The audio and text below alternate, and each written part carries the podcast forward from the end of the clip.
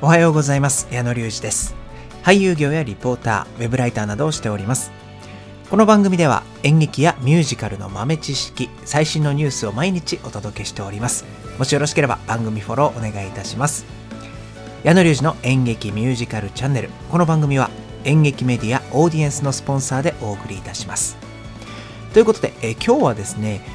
演劇の街下北沢についてお伝えしたいと思います。まあ下北沢といえばねおしゃれなカフェとか雑貨屋さんあとはライブハウスとか古着屋さんなどが集まっていて、まあ、あの人気の街ということなんですけれども実はね多くの劇場が集まっている演劇の街としても有名なんですよね。今回はですね下北沢の代表的な劇場であるこの本田劇場という劇場を中心にご紹介していきたいなと思います。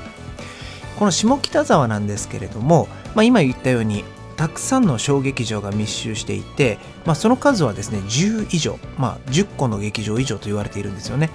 そしてその中心的な存在が本田劇場と言われています。この本田劇場は1982年のオープンなんですけれども、まあ、この東京小劇場のなあの代表としてね、えー、たくさんの人に愛され続けている劇場今ももちろんあの活動されている劇場なんですけれども座席数は386席、まあ、小劇場の中ではね大きな劇場と言えると思います。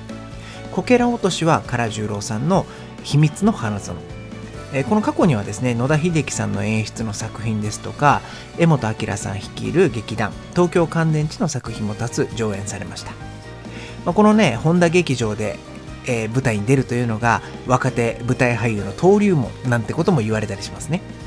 このやっぱり演劇をやりに東京に来ていると下北沢で演劇をしたいとかあとは下北で演技するなら本田劇場に出たいとかそういう思いがあるという方は少なくないと思います。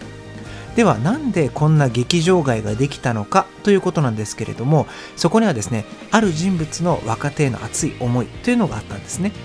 この、えー、このある人というのが本田劇場を設立した本田和夫さんという方なんですけれども本田さんはですね若い頃新東宝というあの制作会社のですね所属俳優として活躍されていたんですけれどもその新東宝が倒産してしまいましてあの本田さん下北沢でバーを開業されたんですよね。そしてその後飲食店とかビルを運営する実業家になられます。そして、まあ、あのその後もですねやっぱり演劇への世界とか、まあ、興味というのを諦めきれずに下北沢に劇場を建てようということを決意されるんですね。そしてその頃なんですけれどもその演劇界の主流っていうのが誇張した表現だとかリアリティのない設定を避けようというリアリズム演劇というものが主流になっていたんですよね。そして、まあ、あのこれに対抗して、まあ、自分たちのこう表したいものとか表現したいものを追求したいというこうあの若者たちが小劇場で演劇を行うというような流れができていたようなんですね。まあ、あのくさんの才能だったりとか多彩な才能創造性を持ったこう若者たちの夢をねなんか叶える場所を作りたいということで、まあ、本田さんが演劇専用劇場ということで本田劇場をオープンされるんですよね。そしてこれを皮切りにオフオフシアターですとか駅前劇場などの下北沢に次々と新しい小劇場を設立されます。これが今ではまあ本田劇場グループと呼ばれているんですけれどもあのこういった形で下北沢がどんどん演劇の街として発展していって、まあ、あの東京のね小劇場ですとかあの演劇発展のこの重要な拠点に下北沢がなっていくんですよね。であの下北沢なんですけれどもそれを舞台にした、まあ、小説というかドラマにもなったんですけれども「下北サンデーズ」って聞いたことありますかね？の上戸彩さんが、えドラマでは主演をされていたんですけれども小説はあの石田イラさんが書かれた原作があってですねもちろんこの名の通り下北沢の小劇団があの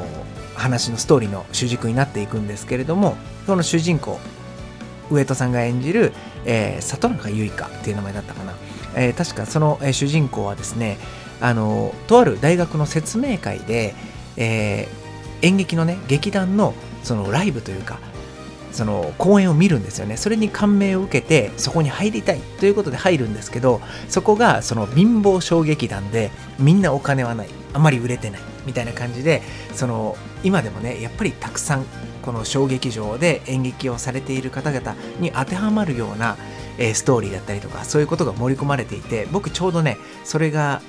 ドラマでやっている時に俳優を目指し出した頃だったかな。なのですごく興味を持って見ていたのを覚えています。そうすごいね面白いその内容というかリアリティがあってもう実際にねそこで経験されたことだとか、えー、そういう話を盛り込まれている内容なのでちょっと興味ある方はね是非下北サンデーズで調べてみてください。えー、このね今日はあの下北沢の本田劇場についてご紹介してきたんですけれどもまああんまり下北沢行かないなという方もですねもしよろしければ一回下北沢で降りてみてください。あの最近駅も、えー、まだ工事してんのかな？あの綺麗になっていて、えー、すごい大きな駅なのでそう降りてみるとすごいいろんなカフェだったりとかあとはさっきも言ったように雑貨屋さんとかいろんなねそのお店が並んでいてこう本当に散歩すると駅の反対側とかこう降りる箇所によっていろんな店があったり食べ物屋さんがあったりすごい楽しめる街なのでぜひね演劇を見る見ない関係なしに行ってみていただきたいなと思います。そしてあのもしよろしければですね劇場があったってなるとあの時間があったりねもしそのタイミングが合えばフラッと小劇場に入ってみて初めての演劇を見てみるというのもおすすめです。あのもしかするとすごいいい作品に出会えるかもしれないのでちょっとあの冒険の気持ちで飛び込んでみるのもありかもしれないですね。はい。ということで、えー、今日はですね下北下北沢ですねに、えー、ある本田劇場についてご紹介をしました。ではここで番組からのご案内をさせてください番組のスポンサー、演劇メディアオーディエンスではですね、え、今日ご紹介したような、えー、内容ですね、演劇に関する記事が毎日更新されておりますので、公式 Twitter ですとか Instagram と合わせてチェックしてみてください。